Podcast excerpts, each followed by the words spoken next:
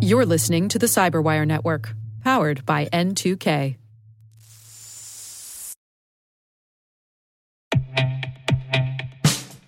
And now, a message from Cyberbit. Mastering cybersecurity is like mastering a sport. You build muscle memory through rigorous practice, then you train as a team to foster cohesion while operating under pressure. Like athletes, cybersecurity professionals thrive on hands on simulation. But traditional courses, certifications, and open source labs won't build you a winning team. You need Cyberbit. Cyberbit offers a hyper realistic simulation environment for your SOC, IR, and C suite to refine your skills, all using the market leading SIEMs, EDRs, firewalls, and WAFs they use every day. Cyberbit is offering Cyberwire listeners a free live fire exercise. Sign up your team now at cyberbit.com slash cyberwire.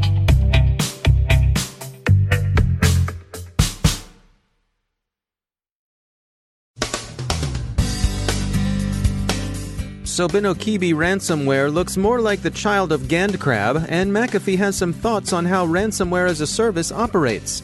Fake updates are back and they're installing ransomware too. The Adwind rat is back and infesting a new set of targets. It's moved on from hospitality and retail and into the oil industry. Maliciously crafted ODT files are appearing in the wild, and a big database about Russian taxpayers has appeared in an unsecured Elasticsearch cluster.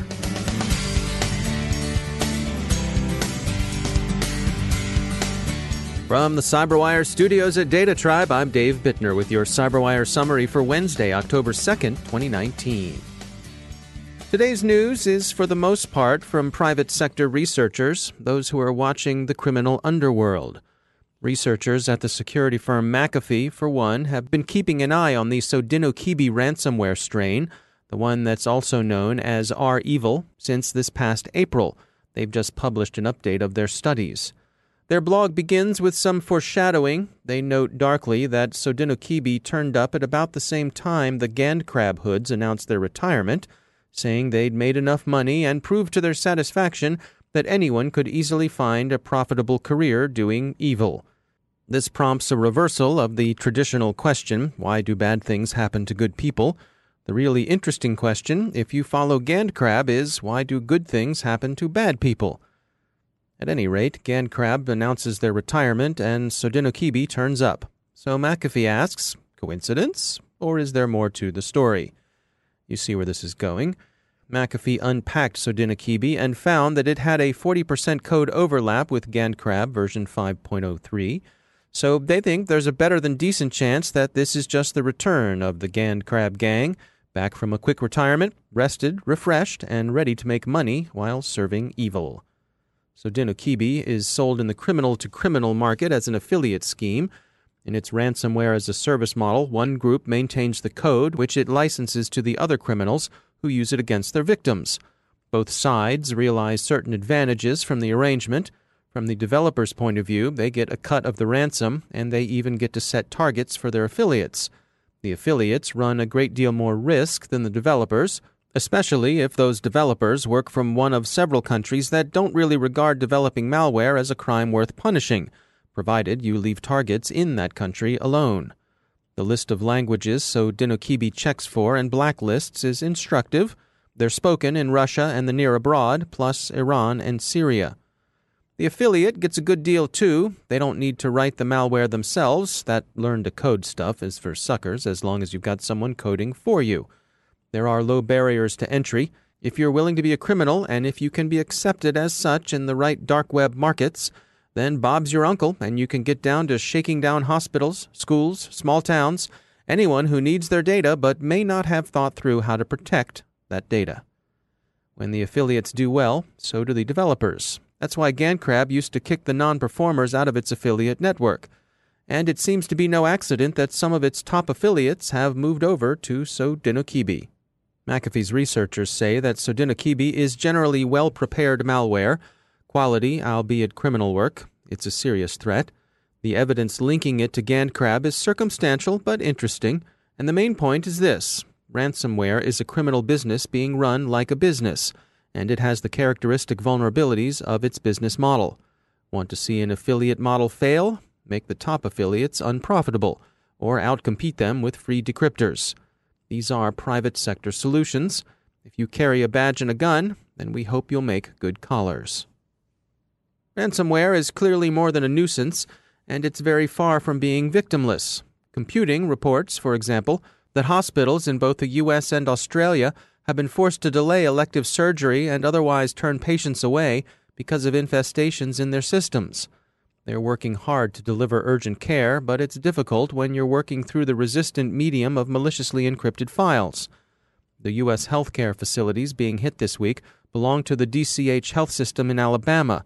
The Australian victims are in Gippsland and southwest Victoria. If you've ever been sued or have had the occasion to sue someone, you know that part of the legal process is discovery. These days, much of that process is e discovery, dealing with all things electronic and online. Daniel Garrie is co founder of Law and Forensics, a global legal engineering firm, and he's editor in chief of the Journal of Law and Cyber Warfare. He shares his insights on e discovery litigation often ensues around a breach or around all sorts of things, right? Firing employees, it depends how senior you are. There's all sorts of complicated issues that come up that involve lawyers. It's about the discovery of the responsive information relevant to that incident.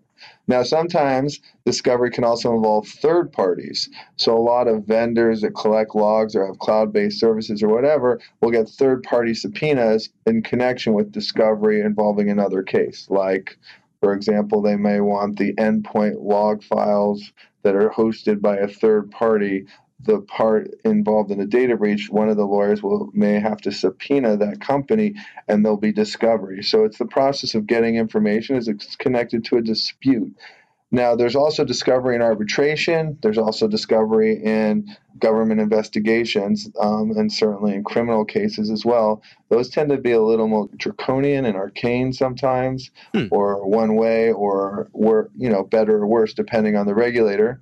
And then you have state court litig. And I was just referring to federal court litigation earlier. State court litigation with state court judges is sort of I to say the Wild West, but it varies um, based on the knowledge and understanding of a judge. And it's about going before a court and saying, look, we need this information to argue our case. It gets inherently more complicated because judges are generalists and they're not, you know, the wazirs of ones and zeros, so to speak. They hear hmm. murder cases, divorce cases, criminal cases, white collar crime, contract disputes, and everything else.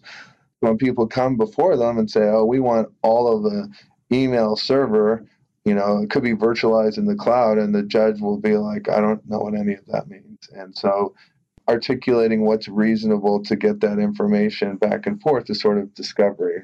So when things go wrong when it comes to discovery what are the, the things that you typically find yourself up against um, it ranges, but usually I, I, it, it, can be very, you know, from helping the parties. You know, for example, there was a case involving Amazon and uh, several different cloud-based service technology providers, to, and a case called CDS versus Rapid Systems in New York in the Southern District, where I was tasked with basically creating a set of protocols and constructs so parties could have co-equal access to a cloud-based platform as they proceeded to litigation fairly complicated because of virtualized private cloud, and the court had no idea what the parties were fighting about or how to grant so this type of thing. So I got appointed by the courts um, in federal court to create as a technical special master to resolve all the issues and create a set of protocols so the parties could functionally operate and update the product and release the product.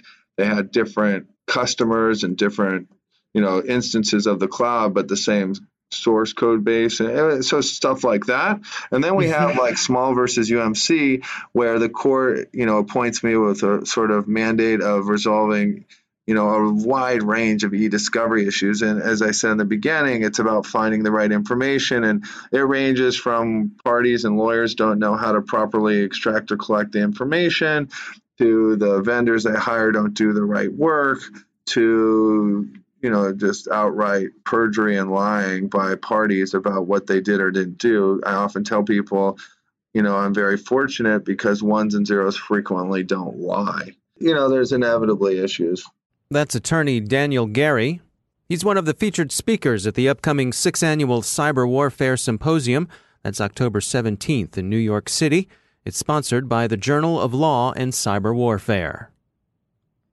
Netskope has been following the spread of the Adwind rat and warns that the remote access Trojan is now being used against a different sector. Adwind has hitherto been observed in use mostly against retail and hospitality targets. It's now in active use against the U.S. oil industry. The rat's functionality includes capturing webcam images, scanning for files based on specific extensions, performing injection into known legitimate Windows processes, monitoring system status, and exfiltrating data to its command and control server. The current versions of Adwind seem to be showing improved obfuscation capabilities as well. Cisco's Talos Group finds that criminals are looking into the possibility of using maliciously crafted ODT files in an attempt to bypass detection by commonly used security programs. The current campaign is still small, but it's used ODT files to distribute RevengeRat and NJRat payloads. OpenOffice and LibreOffice users take note. And finally, Comparitech reports finding personal information on some 20 million Russian taxpayers exposed online in an unprotected Elasticsearch cluster hosted on an Amazon cloud. The exposed data include basically the whole shebang names, addresses, passports, tax IDs, and so on. Here's a question for the tax man. In a country whose internet policy is as self sufficient as Russia's has become, what are income tax data doing on Amazon? Maybe the owner of the data could shed some light on this. Unfortunately, Comparitech hasn't been able to find that person or organization, but they seem to be somewhere in Ukraine, so maybe this owner owns the data, kind of, on the side.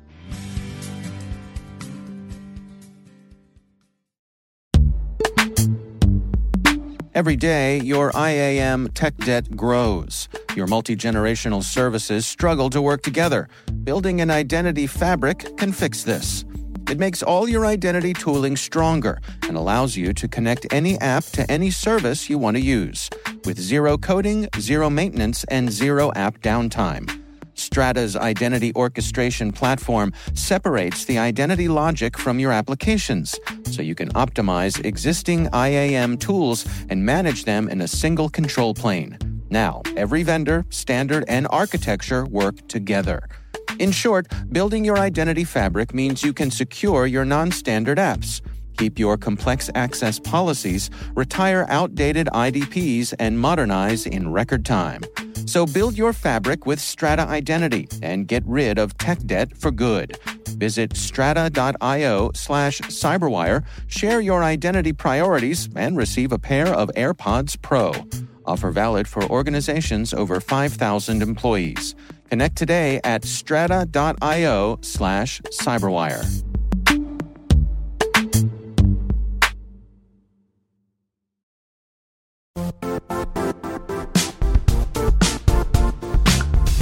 The IT world used to be simpler.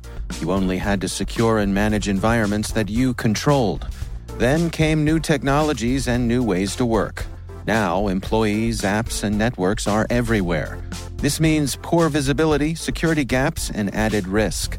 That's why Cloudflare created the first ever connectivity cloud.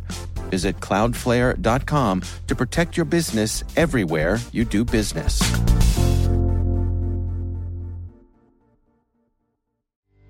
And I'm pleased to be joined once again by Ben Yelin. He's the program director for public policy and external affairs at the University of Maryland Center for Health and Homeland Security. Ben, it's always great to have you back. Um, we had word come by that uh, the city of Huntington Park in California has a new addition to their police force. What's going on here? So, uh, the Huntington Park Police Department announced this past June the addition of a robot police officer, or as they call it, a, a HP RoboCop. Mm-hmm. Uh, this is a 400 pound security robot. It, it, roams through the streets of the city of uh, Huntington Park. And to just to try and create an image for people, to me, it looks like a, a uh, the offspring of Eve from the WALL-E movie. Uh, R2D2 and maybe a little bit of the cone heads in there, just the, the shape of the head. Yeah. Uh, it it looks rather silly, something that seems uh, like it would be in a really bad science fiction movie. It's not um, intimidating. That's That's it does for not sure. seem and intimidating. Maybe, that, maybe it's not supposed to be. I feel like I would just laugh if I saw a RoboCop. Um, but then when you dig into the details, it becomes not as much of a laughing matter. Part of it is based on the surveillance capabilities of this robot. So the company that produced it says that this robot is quote a fully autonomous security data machine meaning they uh, basically observe everything around them, take real time uh, photos and videos, uh, and are just constantly collecting data on on what they see. Um, and the purpose of that, from the city's perspective, is to fill in blind spots. So if you can't have law enforcement at all locations at all times, and you can have traditional surveillance techniques like plain old security cameras. You can have these robots uh, going around corners and into alleyways where there might not be persistent uh, surveillance. What was particularly disturbing to me is the company uh, trying to describe why this particular robot wouldn't generate false positives. In other words, identify people as security threats when they are not actually security threats. And the answer was something like, well, Robocop has the power to distinguish between the good guys and the bad guys. They'll know, you know, what makes a criminal, and uh, I know it when I see it. I know it when I see it. Um, and they can place, you know, once they determine that someone's a bad guy, they can put the uh, that person's face through their facial recognition software. They can red flag that person. Um, they can collect IP addresses. They can identify uh, that person's smartphone if it's in a particular uh, geographical range. So this is, you know, pretty disturbing in that oftentimes AI uh, is extremely biased, as we've seen in all sorts of uh, previous studies. In terms of legal recourse, I mean, we have this public view doctrine, which means if you are out in public and a member of law enforcement observes you doing something, you have no uh, reasonable expectation of privacy. That's fair game uh, for a, a prosecutor to use in a criminal court case. right. We've talked a lot on this podcast, Dave, about applying that doctrine to all sorts of modern technology. So, license plate readers, um, aerial surveillance. When you start to talk about, you know, these RoboCops, it's it's so far beyond the traditional understanding of the public view doctrine because we're just expanding the universe of what can be seen uh, in public view to such an uh, absurd degree. I don't think a, a court at this point would accept the argument that the public view doctrine shouldn't apply when we're dealing with these robocops or other extremely persistent forms of surveillance. But I think it's something in the long term they're going to have to uh, consider. Well, how is this different from, say, uh, a security camera on a telephone pole uh, up in, in the corner of the public park uh, versus uh, this being that that can just move around? It, it's a it's a camera that can move from pl- place to place, uh, and its very presence uh, improves the security because it's a it's an active reminder to folks that safety is a priority here in our public RoboCop space. is on the beat. Yeah, uh, control yourself, people. Right. Yeah, I mean, you know, with a security camera, there's generally a level of notice, so people can see the cameras. They'll realize that they're they're under surveillance. I assume if you see one of these guys, these RoboCops going through the park, uh, perhaps you'll adjust your behavior as well. But um, you know, I think the the other big difference is the area that can be covered you can put up a million different security cameras and they're going to be little nooks and crannies within a jurisdiction that aren't going to be subject to their coverage. And when you have robocops on wheels, they're going to be able to go into back alleys and uh, obscure areas of public parks where uh, security cameras would not be able to reach. So this the surveillance is more persistent. Uh, and then also the the smart uh, elements of this particular surveillance uh, tool. So the ability to uh, take in more information than simply a video or a photo, to do real time analysis, uh, to do profiling. Those are also types of things that don't exist in traditional uh, video surveillance. Well, and for anybody who is uh, familiar with the original RoboCop movie, please put down your weapon. You have five seconds to comply. Yeah, exactly, exactly. I never thought RoboCop would come to life in, in this capacity. although RoboCop the movie would have been far less interesting if the RoboCop looked like this little guy. who uh, just does not seem super intimidating to me. Yeah, yeah. All right. Well, uh, we'll see how this one plays out. Ben Yelin, thanks for joining us. Thank you.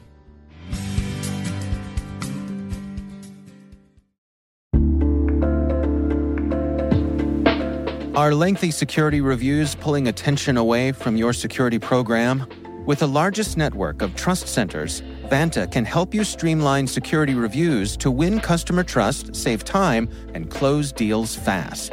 Proactively demonstrate security by showcasing key resources like your SOC 2 or ISO 27001 and provide real time evidence for passing controls. And when a security questionnaire is required, Vanta takes the first pass for you. Visit vanta.com slash cyber to take a self-serve tour. That's vanta.com slash cyber.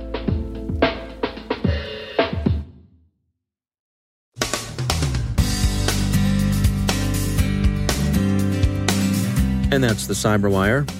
For links to all of today's stories, check out our daily briefing at thecyberwire.com. And for professionals and cybersecurity leaders who want to stay abreast of this rapidly evolving field, sign up for Cyberwire Pro. It'll save you time and keep you informed. Listen for us on your Alexa smart speaker, too. The Cyberwire podcast is proudly produced in Maryland out of the startup studios of DataTribe, where they're co building the next generation of cybersecurity teams and technologies. Our amazing Cyberwire team is Elliott Peltzman, Puru Prakash, Stefan Vaziri, Kelsea Bond, Tim Nodar, Joe Carrigan, Carole Theriault, Ben Yelin, Nick Veliky, Gina Johnson, Bennett Moe, Chris Russell, John Petrik, Jennifer Eiben, Rick Howard, Peter Kilpe, and I'm Dave Bittner. Thanks for listening. We'll see you back here tomorrow.